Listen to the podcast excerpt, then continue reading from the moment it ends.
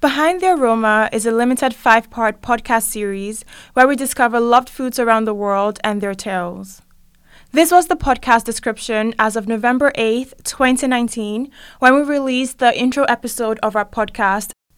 All of it is still true, except the parts about the podcast being a limited five part series. Plans change, and we decided to make the podcast not so limited, so here we are with the second season.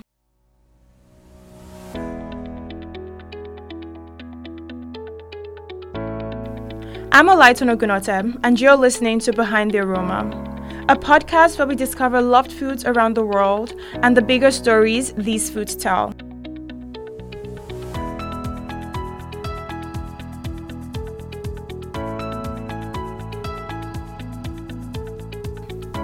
So, why a second season, you might ask? Well, in part because we kept getting questions about when we would release more episodes but more so because the team at ECV Ontario Research Group is completely fascinated by food and the inextricable link between food and life.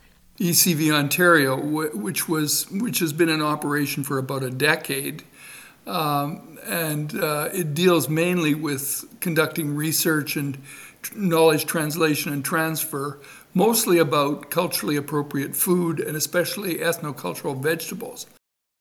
So here's what you can expect in the second season. For one, lots of new voices. We interviewed many more experts and researchers on the topics featured in this season's episodes. In particular, you would hear one recurring voice that belongs to our latest graduate research assistant, Chitegetse Rutahinda, who joined our team and interviewed many of our guests and experts for this season. Cheetah recently graduated with her MSc in Capacity Development and Extension from the School of Environmental Design and Rural Development at the University of Guelph, and we had a chat about her experience conducting the interviews in the second season. I learned a lot about how little information there is about what our food actually is and where it comes from that what we see or read on food labels isn't necessarily the whole truth about the, the product. I got to learn about geographical indications and the implications of the word, which was difficult in the beginning because we kept saying ge- geographical indicators.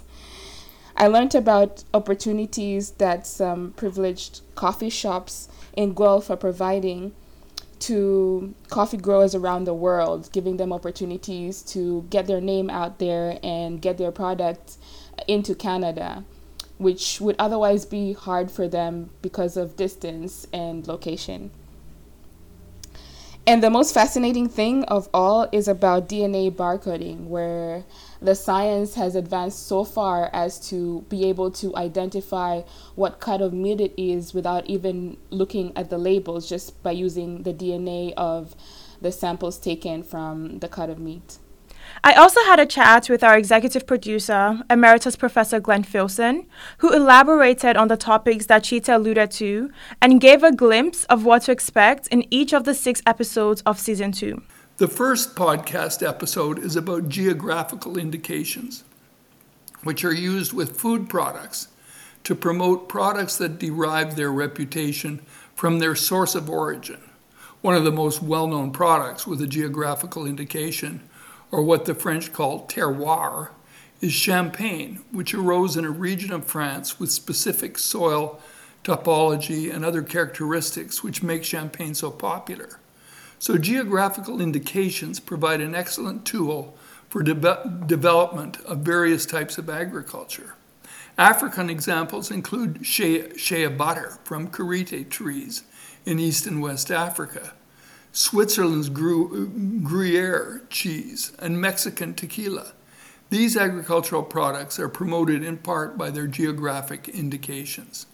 Episode 2 of Capitalism and Food Systems goes deeper into patents on seeds, commodification of food, and the financialization of the global supply uh, chain for various foods. Professor Tony Winson and Dr. Sridharan Sethiratnam are interviewed, among others, for this episode. The third episode deals with certification and opaqueness within food. Halal food provides some useful examples of how the consumption of food goes beyond an Islamic religious obligation to meet people's dietary requirements in a safe way. But the podcast also elaborates ways in which opaqueness is sometimes used to promote fraud within food marketing. Fortunately, traceability can enable customers to trace the source of their food to particular farms, thereby eliminating fraud or helping to eliminate it. Professor Robert Hanner, an expert on DNA barcoding, was interview- interviewed for this episode, as well as the owners of Caven Cafe and the Crazy Carrot restaurant. We also share a case study from our research about asymmetric information, opacity, and food authenticity. Technology and food systems is the focus of the fourth podcast episode. Blockchain methods, for example, can and are being used to prevent and reduce fraud within the food system by improving traceability. There are many other technologies discussed as well within this episode, and these technologies can have a very favorable impact on enhancing food sovereignty. Professor Helen Hambly, Ms. Mariama Dean Soare and Dr. Toby Oluwole, among others, were interviewed for this episode. Episode 5 deals with the problem of food smuggling, which is very prominent in some parts of the world. Our focus in this episode is primarily on how this affects the availability of food within West Africa. The episode mostly arises out of our own research across the border between Nigeria and, uh, Nigeria and Benin Republic covering Seme and Idiroko border using Professor Bamidele Adekunle's interviews with traders and an expert, Mr.